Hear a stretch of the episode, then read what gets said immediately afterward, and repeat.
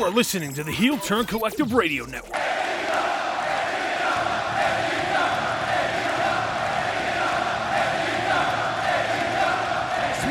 You cannot counter program the love, the genuine feeling, the damn revolution that is all elite wrestling. This is One with the Undercard, All Elite Edition. It's that time of the week again, episode number eight here on One with the Undercard. Jay, can you believe that we made it to episode number eight already? You know what? I can believe it because I've been here for the whole thing.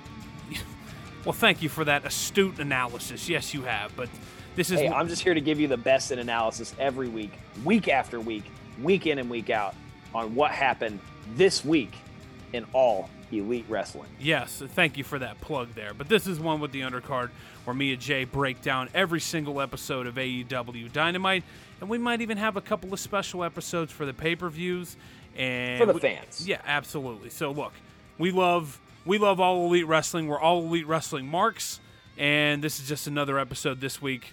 And I mean, look, it was another it was another special kind of show. Fight for the Fallen this week. They had a lot of charitable things going on, which is cool. It's always nice to see that. And with that, I mean, we're going to start the show like we do every single week with the ratings because that seems to be the way you should always go and things like this. And AEW bounces back nicely. Uh, they come in at 788,000. Uh, NXT draws 631,000. The big one, though, AEW finishes fifth on the night in the 18 to 49 demo. NXT finishes 49th in that same demo. Jay, when you hear something like that, what is your initial reaction? My initial reaction is that someone would rather watch like CSI Johnstown than watch uh NXT. Yeah, that's I mean, that- that's rough. I Like mean- somebody my age is more inclined to watch a show that few people care about. Like there are 49 other shows that they chose to watch. I couldn't name you 49 other shows. Yeah. I mean, t- in all fairness, it's probably a lot of news shit. That's why you haven't really seen, you know, TV ratings have got to be on the toilet if you think about it, because a lot of there's going to be a lot of people watching the news and things like that, you know, with updates and everything. And but I think AEW presented a good show this week. I think, it, like I said, it was Fight for the Fallen. It uh, it had a lot of cool matches on it. You know, some stuff was a little. Me and Jay were talking a little off air, and I wasn't the biggest fan of how the show ended. He kind of liked it. I mean, obviously, we're going to get to that. Um, but I mean, I can't complain about the quality of the show overall. What says you, Jay? Are you excited about the show uh, as a whole after finishing watching it?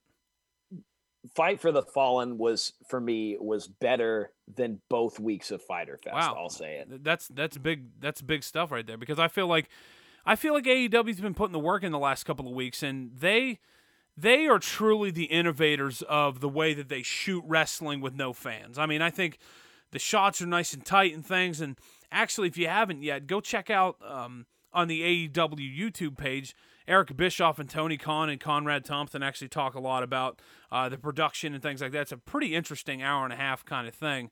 Um, I really was engrossed in it, but I look, I'm just a mark for wrestling, so I watch all that kind of shit. But I mean, I I'm a fan of I'm a fan of where things are going. Um, so I uh, yeah, so I mean to start off the show, I'll say this about the production this week. There were a couple AEW has done a great job. They have been innovators in making it feel like a much better, much um, more traditional kind of wrestling show. However, there are a couple production errors this week, and uh, I will I will point them out as we go through the show.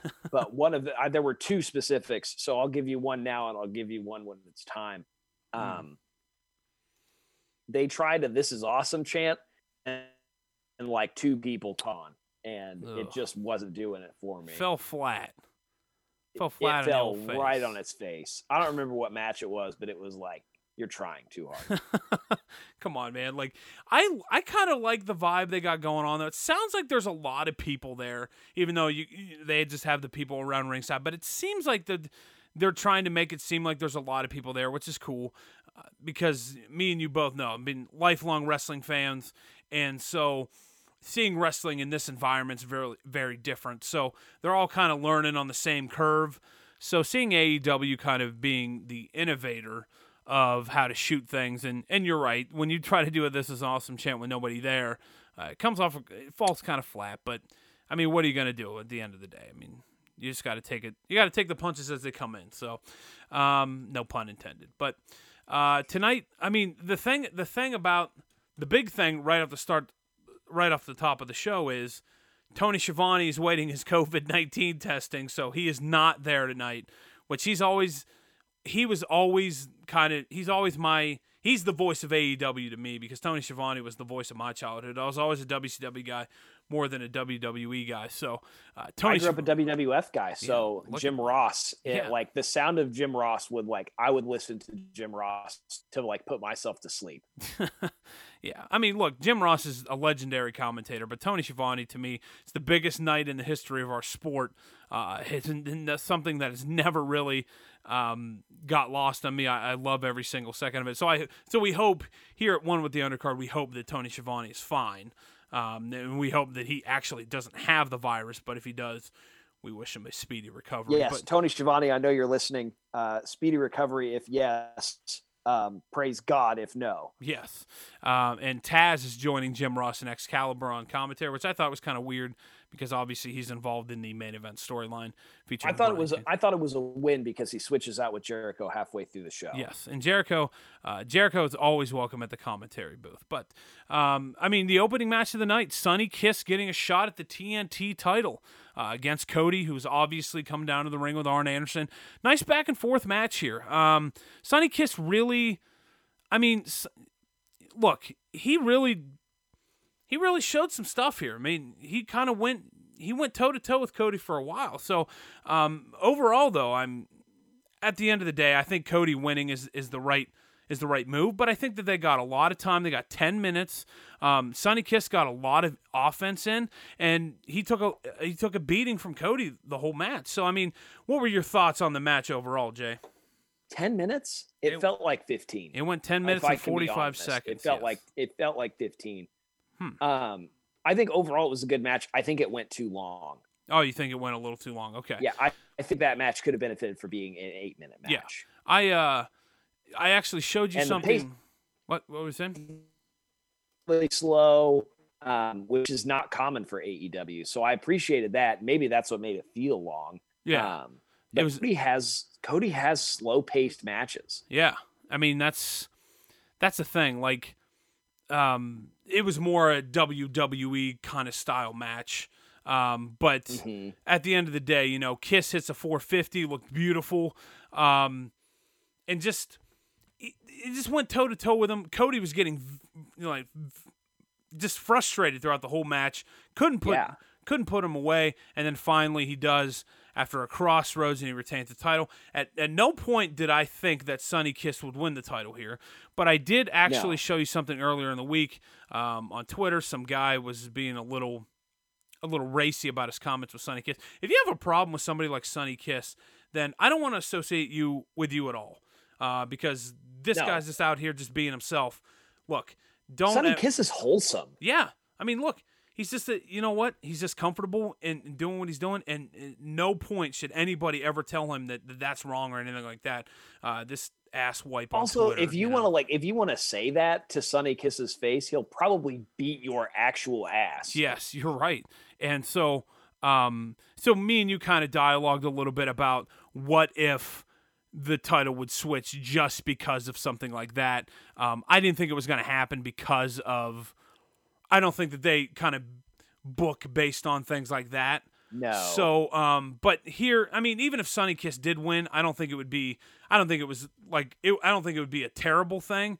But I think, I again, I just think that they're building up Cody, and he's gonna lose the title. He's gonna lose the title in a big time match, probably at All Out. I would imagine uh, against probably a higher profile opponent. Not that I don't think Sonny Kiss is is ever gonna be there, because that's not that's not the case at all. I think that No. eventually, you know, but he just has to. Uh, he just has to get up to that point. So one of the things I have appreciated about Cody's TNT Championship matches is his ability to put people over. He's not burying talent. He's he's making them like Sonny Kiss very believable yesterday. Yeah.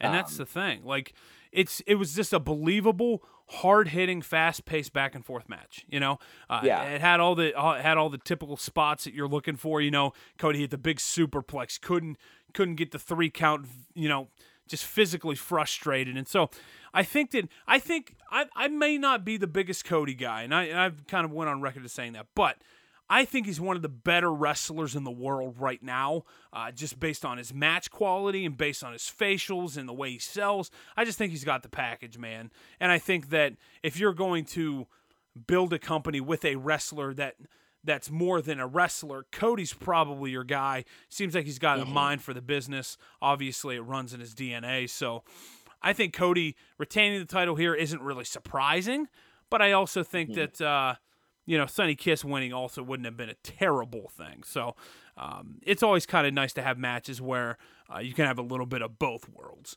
where you yeah. know it could go either way and, and, you're all right with it. So. Um, Jim Ross, Excalibur, and Taz talk a, a, little bit more about the charity thing they were doing, uh, AEW Fight for the Fallen.com. I know they had a shirt on Pro Wrestling Tees uh, when you bought it, all the proceeds went to that. So make sure if it's still up, make sure you're doing that. Um, we can all kind of chip in on this COVID thing, and don't get me started on wearing a mask. But um, and I think that uh, even Jim Ross said that he hopes everyone's wearing a mask. like, and uh, how that's I'm not going to go on a political rant, but please just start wearing the mask. um, in the next match, you had FTR against the Lucha Brothers, and I remember you explicitly saying the last couple of weeks. FTR cannot suffer a loss up until their showdown with the Young Bucks, which we assume will be it all out. Mm-hmm. And if there were if they were ever going to lose a match, I think this is probably the closest they were ever going to get to it because I think mm-hmm. that the Lucha Brothers are the Lucha Brothers are one of my favorite tag teams. I think FTR is my favorite tag team in AEW, but I think the Lucha Brothers are, are a close second right behind them because I think the Lucha Brothers yeah. really have everything. Um, they're those those classic cruiserweights, and they tag together and they do the high flying stuff. Um, I'm not a huge fan of how they ignore the rules, and I know they're it's Lucha Libre tag team rules and things like that. But um, are you are you excited that they did not go over FTR in this match? Yes, and let me like please hear me when I say big Lucha Bros guy mm-hmm. uh, big Lucha Bros guy. I don't think that it is. I, I think if FTR is going to have a loss, um, if they if they have to have a loss, um, then having that happen in an eight man tag match where they don't, where neither of them takes the fall is important. Yeah, I mean, and that's um, so this was a good bounce back match. I I figured this would be the result. I was pleased with the result. Also, FTR, you lied to me when you said no flips because I watched, uh, I believe it was Dax Harwood hits a tope that he turns into a DDT like three quarters of the way through the match. it so, was very innovative. I liked it, but I felt lied to. I felt like I felt like I had been objectified at that point. Uh, that yeah. they had been saying all fists, no flips. Um, uh, th- obviously, the big spot in the match is uh, at the end. Harwood tears off Fenix's mask. Um, obviously, and this is the other production error. Oh, this uh, is because the other one as, as Phoenix is getting out of the ring, you actually see his face. Oh. And the camera quickly cuts away. Like you saw his whole face and the camera just like quickly cut away that guy probably doesn't have a job anymore i would assume because uh, anyone that knows you know in lucha libre culture the mask is everything you never wrestle without your mask that's a big part of who you are and I know that uh, the Lucha Brothers are from that. Obviously, it's in their name. Uh, but so Harwood tearing the mask off here is a big deal. I don't know if it's going to play kind of into something where you know, they have like a mask match or something. I, I doubt it, but this is probably just something to build a little mm-hmm. bit of heat and things like that. Um, Which but, is interesting because FTR aren't necessarily heels. Yeah, like it's weird because are familiar with their work um, before their time in AEW. Like, yeah, they're, they're like they're classic heel guys. Like that's like that's just part of their character. and it makes one it makes total sense that Rey Fenix can't get he, he can't kick out. He just has to lay down and get pinned so he can't reveal his face. Yeah. Um he, like he never leaves it like strapped to his head. Yeah. It's always kind of loosely sitting there. That was an interesting ending to the match, but I, I kind of liked it though. It was it was different. It wasn't something we see every week. You know, tearing off the Nine times out of ten, I get super pissed off if somebody's uh, mask gets ripped off in a match. This was the one exception. Yeah, this is the one. Uh, we're big FTR guys here at one with the undercard, so uh, they can just keep winning, and I would be very excited about that. But uh, after the match, the Butcher and the Blade kind of talked to FTR a little bit. Uh, the Young Bucks snuck up behind the Butcher and the Blade and took him out with some super kicks. Uh, Matt grabbed the keys of the truck that FTR had driven in. And you know he brought it to the ring and presented it to him. So it's kind of interesting the build that they're doing here because it seems like the Bucks and FTR are both kind of face teams, but it seems like mm-hmm. one of them has to be a heel. Like one of because in our experience, face versus face matches never really work well. So I, mm-hmm. one of them has to kind of get a little bit of an edge. So I don't know if it's like if the Young Bucks turn on FTR one of these weeks or if the FTR turns on the Young Bucks one of these weeks. But one of them has to be kind of the heel team. One of them has to be kind of the bad team going in. We Well, I assume think they picked up a little heat when Kenny Omega comes out with the peace offering. He comes out with some beers, yes. and uh, they uh, they clink, uh, they they touch cups there, Mhm. and then dump the dump the beer over Kenny Omega's head. Um, I think that appropriate amount of heat, but also think the segment went a little too long and just felt kind of stale. Yeah, I mean, I, I can't, I can't disagree uh, with you on that. Um, is it leading to, you know, we, honestly, like we've talked for weeks now about how obviously they're building up to FTR and the Young Bucks, uh, pr- probably it all out, but maybe this is them building to FTR against Omega and Page for the AEW tag team titles. Like maybe they're just going to put the titles on them to make the FTR Young Bucks collision mean that much more because it's for the titles. Wow, that could be fun. Yeah, I mean that's, I mean to me, I mean a, a feud like that, I don't think you necessarily need the titles on them on any team, but I think that it wouldn't hurt. Like it'd be a nice like, uh, it'd be a nice like way to kind of add something else to the match. You know, who's really the king of the tag teams? Uh, for real. So uh, the inner circle comes out Chris Jericho, Santana, Ortiz, and Jake Hager. Obviously, um, noticeably absent is Sammy Guevara, who's been suspended for some pretty heinous comments towards Sasha Banks. And uh, um, but Jericho grabs the mic and he starts talking about his match with Orange Cassidy and how it was one of the best AEW matches they've had. He also said that they won the ratings battle as they do every week. Obviously, uh, with people talking the way that they do on Twitter, Jericho has pretty been pretty outspoken about uh, the 18 to 49 demographic and how that's the most important one of all of them. How do you feel about Jericho bringing up the ratings into uh, storyline for storyline purposes? How do you feel about him boasting about it on the show? I kind of like it, and it like it's another it's another way for Jericho to continue to get over on the mic without being in the ring every week.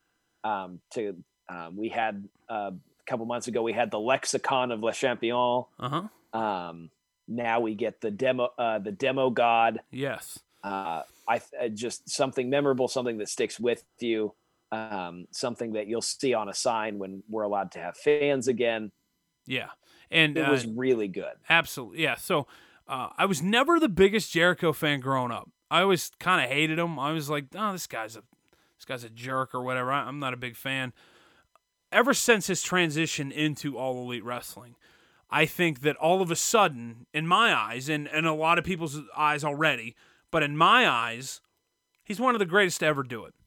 Because if Yeah. you think constantly, even at 49 years old, the type of matches that he's having, and the way that he's been able to adjust his character just you know a little bit here a little bit there big move here you know big move there the way he's been able to adjust his character not a lot of people have been able to do that and we actually had this conversation uh, a little bit off air about how I, I- I heard i read something where people were comparing jericho to cena and hogan and, and, you know the big time names in the ring in the ring he's better than all those guys. I think he's better than Hogan. I think he's better than Cena. I, I think he's better than a lot of the other guys that people claim to be the, the greatest ever. If we're talking about strictly box office, Jericho kind of falls, you know, a little behind that. Um, obviously, like I think if AEW existed in the 80s and Hogan was there, obviously the, the ratings would be a little bit different, but this is just a different time to be living in. So um, I'm, a, I'm a big fan of, of the way that Jericho's been kind of getting over um, everything that he's been doing.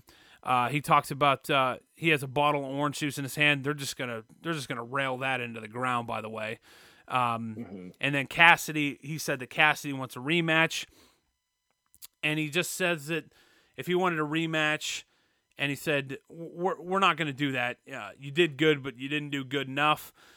The the wrestlers at ringside started kind of taunting Jericho back and forth and saying he's scared and things like that.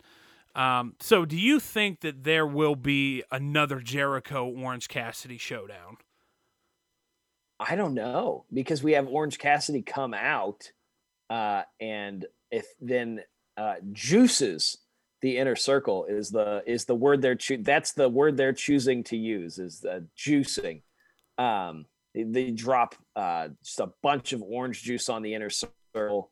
Uh, Ortiz catches like none. If you watch the replay, Ortiz gets like minimal orange juice splashed on him, and then proceeds to like Shawn Michaels versus Hulk Hogan oversell, uh, like slip sliding in the in the ring. Like finally manages to get up and just immediately takes a bump. Yeah. Um, and just like bathes himself in orange juice. He did the uh, Vince McMahon kind of swimming whenever Austin was hitting everybody with the beer in the Yeah. ring, you know. So um, I think that uh, this is a cool way to kind of.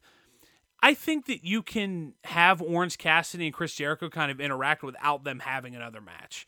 Uh, I think that the, this is a cool way to kind of uh, keep the two together a little bit.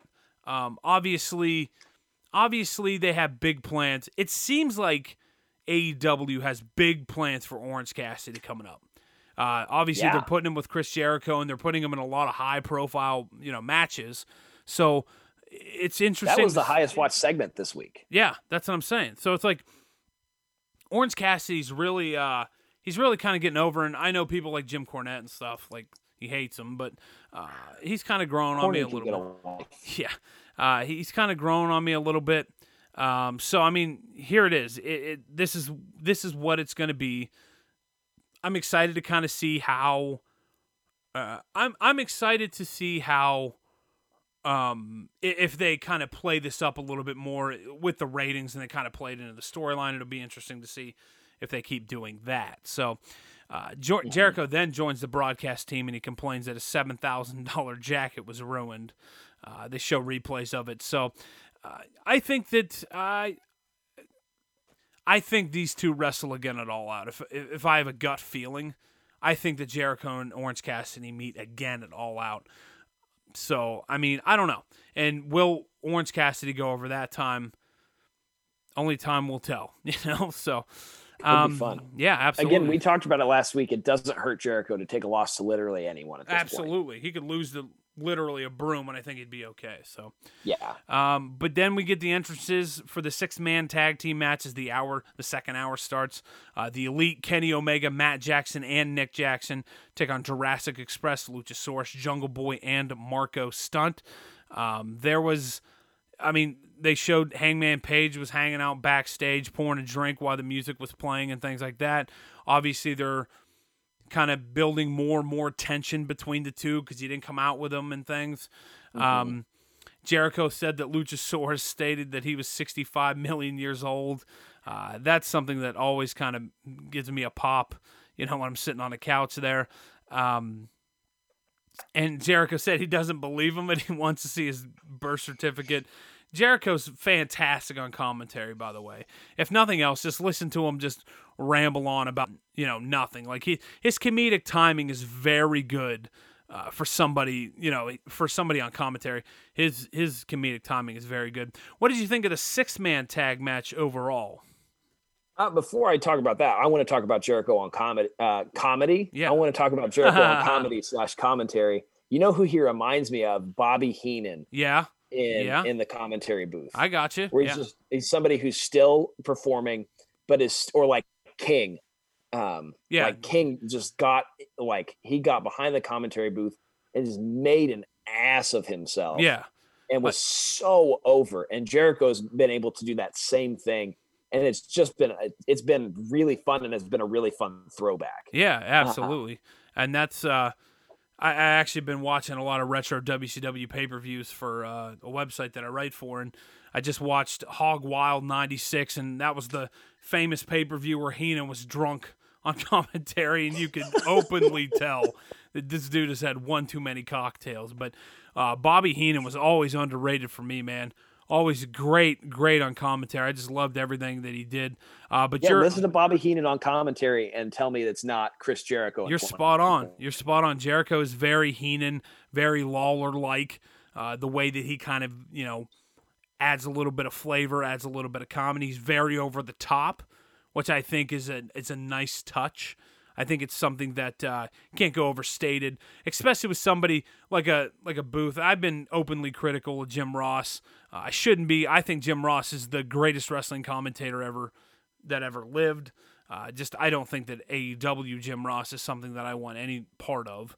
Uh, so adding Jericho here really adds some flavor to the commentary team because Excalibur's okay, but again, he makes. Uh, I, I think that uh, if you're watching the other show, I think Tom Phillips makes Excalibur look like Gorilla Monsoon. So, and I'll say that till I'm dead, man. But anyway, back to the matchup. What did you think of this six man tag team match? I thought it was a fun match. Yeah. Um, I usually don't love 16, uh, six man and eight man tag matches.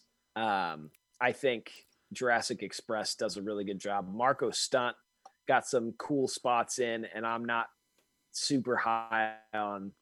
I'm not super high on Marco Stunt. No, I'm Um, I'm not either. I that is something that and we're going to talk about this a little later too about Mhm. suspending disbelief and things like that, but he's another one that like when I watch him, I just I mean for the life of me, I just can't I can't say that I'm like overly enthusiastic about somebody that kind of looks like Marco Stunt uh, being in a wrestling ring. I just when you're in with dudes that are obviously a lot bigger than you are, it's hard to kind of say he has any kind of fighting chance. And for me, that's Mhm. that's what makes wrestling beautiful is you can take these underneath guys, a Darby Allin, or you know, if you're going way back, you know, Jeff Hardy, you put him against these big guys, but he actually looks like he has a chance. Marco Stunt is just he just doesn't look like he has that chance, man, because he's a lot Yeah. smaller than a lot of the other guys.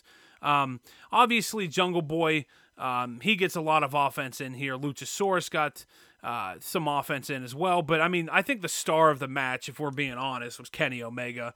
Uh, he hits V triggers everywhere. Actually, hits the V trigger on Marco Stunt and then the one winged angel to pick up the win.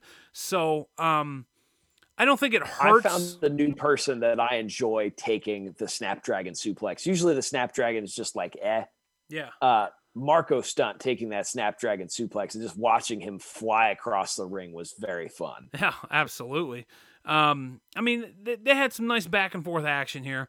Obviously, uh, with the elite kind of picking up the win, I don't think it hurts the Jurassic Express any because, uh, you know, the elite Marco are, gets pinned. Yeah, I mean, it, that's the best case scenario, I, I believe. No, absolutely. Yeah, I mean, in I, that I situation, do have some complaints about this match, um, and it's the Bucks.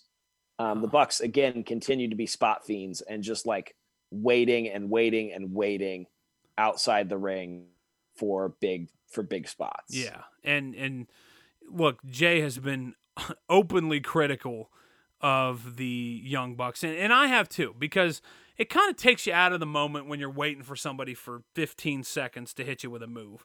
It's kind of Yeah. like one of those things where it's like, all right, well, let's, you know, what made the guys, you know, in, in wrestling that made, made us love wrestling, what made those guys so believable when they sold and things like that because they weren't waiting outside for those moves. And how many how many how many super kicks can you hit in a match? How many and I know that I was reading on Twitter Jim Ross was critical of of leg slappers, uh, people that hit the super kick and slap the leg. I kind of agree with him. I think it's terribly overused. And uh, look, my favorite wrestler of all time is Shawn Michaels. When he hit Sweet Chin Music, it was over.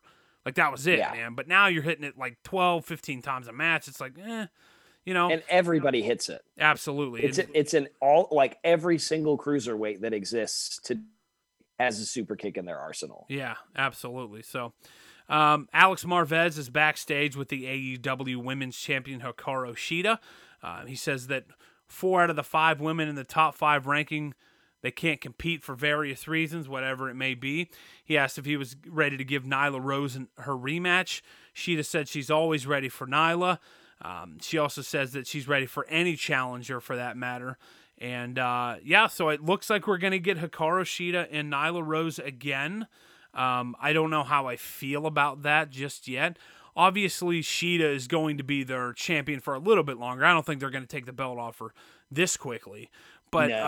um, with with the situation the way it is, I mean, you can't really complain about matches being rematches happening over and over again because the, the roster's limited. What are you going to do?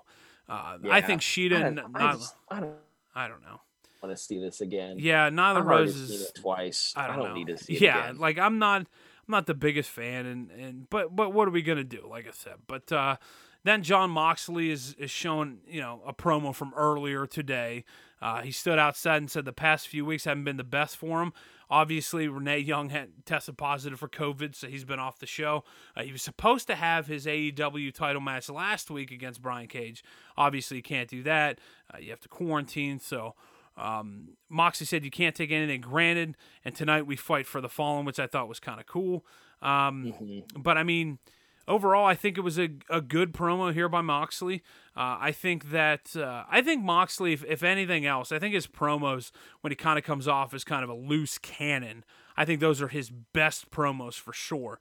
The ones where he comes off as kind of uh, just a kind of a Brian Pillman kind of guy. You know, the loose cannon Brian Pillman. So um, I think it's it's pretty entertaining to see Moxley um, kind of getting that there. And um, yeah, so I mean, overall, it got you kind of hyped for the match uh, between and him he, and he does a really good job at at bringing in some psychology to it. Is that you know Taz says you know I'm not big enough to be able to hit uh to be able to hit that uh oh, what's it called? It's that double arm TV the paradigm shift. yeah, Um, he's, he can't hit that paradigm shift on uh on Brian Cage. Says, "Yeah, Maybe I can't. yeah, I got I you. can tear his bicep. You know the one that was surgically repaired six weeks ago, Yeah, um, so I mean, or however long ago it was. It was it was great to set up some of that psychology to say like, yeah, maybe hey, maybe I can't. Hey, maybe I'll do this instead. yeah, exactly. And he's just like he, yeah, he's just a loose cannon. He's a freaking psycho, and I love it. Mhm. I'm here for Jon Moxley as champion in the long run. Yeah, I mean, I, I, I can't disagree with that. Uh, I talked a little bit about it last week. I, I, I wondered aloud if they were going to do the title switch, and we'll get into it. Um, but uh, it'll be interesting to kind of see how it kind of plays out for the next couple of weeks. So, um, Before we get into that, somebody was somebody had a correct prediction from last week. They did. They did. And that somebody would be your boy over here. I said that Vickie Guerrero would be the manager for Nyla Rose. And surprise, surprise, your boy's been watching wrestling enough to know I got I got intuition when it comes to that kind of stuff. So shower me with praise, Jay, as I It's only a correctly matter of predict- time before you start writing for Wrestling Observer Network. Dave Meltzer, if you're listening, give my man's a job. That's what I'm saying, man. I don't even have anybody on the inside, and I know, I know that I got the goods every single week here on One with the Undercard. And if you don't believe me, play the tape back. Play all the tapes back in the archives. One with the Undercard at the Heel Turn Collective Radio Network. Make sure you go back and check all that out. So, That's um, a shameless plug. I love it. I'm a shameless self promoter. So, You're an animal. Absolutely. Uh, next, we get the Nightmare Sisters, Brandi Rhodes and Allie coming out with Dustin Rhodes. I against Kenzie Paige and, and MJ Jenkins. No. Look, look, look, No, look, look, look. Brandi does not have to be on the show, bro. Brandi does not have to be on the show, man. I'm convinced. I am convinced that they are just what they're trying to do is just shove her on the show how how by any means necessary. I never want to see another Brandi Rhodes match in my life. Allie's all right. Everybody in this match is fine. I think Brandi's an average wrestler. I think she's better as a manager. I don't need to see her every damn week. I don't need to but see it. Lance, the Nightmare Sisters. That name is name is hideous. It hurts. Hideous. It physically hurts. That's a hideous name. They I mean- don't need to be a long term tag. Like this does not need to be a long term story. I mean, I suppose it can be. I'm interested in seeing where it goes, but it does not have to be a long enough story to give them a tag team name. So that five, ten years from we can sit on a show and say, Hey, you remember the Nightmare Sisters? Yeah, that sucked. Yeah, that was something That'll that put butts in the seat. Yeah, to that was something Tony Schiavone. absolutely that was something that did, did, did not go over well now and won't go over well later on. I just I the Nightmare Sisters terrible name by the way. Terrible. I had a name. I had a thought earlier today, and I think this um, this rings true to my point that I just made. Uh, you remember the Hype Bros a couple years ago, Oh yeah. Where it's just like this is, this is a tag team that exists. Um, Wasn't that hold on, wasn't that exact- Zack Ryder and uh Mojo Rawley? that's exactly who it was. So three, four years from now, we're gonna sit on the show and say, "Hey, you remember the Nightmare Sisters? Oh yeah, wasn't that Brandi Rhodes and Allie? Yeah, I mean that really just really did something for me and, and really boosted the ratings through the roof. This match, two minute squash match. Obviously, uh, Allie picks up the win after tease a little dissension already. Criminy, they're already breaking these two up. Uh, Dustin raised the hand for a Brandi, but Allie, he was a little reluctant to do that. They kind of embrace in the ring. Allie rolls her eyes. Man, they're already gonna break this team up. It's- Unbelievable. It's I'm telling you right now. Here's my prediction number two that's going to come true. All right, I already got the I already got the Vickie Guerrero one, which you find out in the next segment, by the way. Um, here's my big prediction for All Out. It's going to be Allie and Brandi, and not only that, it's going to be in a marquee matchup. You don't want to bet? wrong. You want to bet? They they build hype for it, man, because they they love they love milking this brandy thing for all it's worth, man. And I get it. Hey, you know what? In the world of business, kudos to her, man. Hell yeah. I'm all for it, man. I'm all about women, you know, becoming empowered. I got two kids, man. I got two daughters. So I would never tell them that they don't deserve a spot, you know, in a man's world or whatever. But I got to tell you, man, just because you are a great businesswoman and just because you're married to one of the main promoters of the promotion doesn't necessarily she's a mean C level officer in the company. She's the chief brand officer. that's what I'm saying. Like, great, and she does Yeah. a great job at it. But She I just, does. I just don't need to see every week. You know. Yeah. Um. Obviously, uh, they we get another video for the AEW action figures. I will not be buying those, but uh, then we get the announcement that Vickie Guerrero will now be managing Nyla Rose. I think it's a good pairing. Uh, Vickie Guerrero is annoying as hell, so I think that, I think that her being with Nyla here will kind of build a little bit more heat towards that. Uh, she she's been off TV for a little bit, so I think that uh, I think it, it'll be interesting to kind of see how that works out. You know, so I You know what I liked about it? what's that? Uh, about the Vickie Guerrero situation. Yeah, I loved her. I loved her music. wait It, it, I loved her entry music because just played into the "excuse me" thing, and it just, it got a it got a slight pop out of me. Yeah, and I think um, every time I hear her music, it will get a slight pop out of me. I think that there's going to be she's going to have to use a new phrase because I think the E actually owns the trademark on "excuse me," so I think she's going to have to use a new phrase. But I'm sure they'll figure something out for her to use. Uh, but I mean, for now, look, obviously she's going to walk Nyla Rose into um, the match against Hikaru Shida. Uh, just because Vickie Guerrero is her manager, though, does not mean that I think that Nyla Rose should win the women's title by any means, though. I think Nyla Rose is, for right now, should stay as far away from winning the title as possible because you can't keep just throwing it back and forth. Remember a couple of years ago when Sasha Banks and Charlotte Flair, the, the belt exchanged hands like six times in a month. You don't need to do it that. was a little it was a little excessive. You don't need to do that. So don't do that here. Uh, AEW obviously values their champions. Their champions have the belts a little bit longer. So we'll kind of see how that uh, plays out. And that brings us to our main event. Your main event of the evening. Your main event for the evening. Although, before we get into that, they did run down the card for next week. Cody defends the TNT title. Hangman Page. question mark. Yeah. Hangman Page takes on five? Who the hell is that? Um, Uh, it's from the Dark Order. Oh, that that is true. Uh, Diamante, and then I can't even say that other name. MJF is in action. The Young Bucks against the Butcher and a Blade and a Falls Count Anywhere match.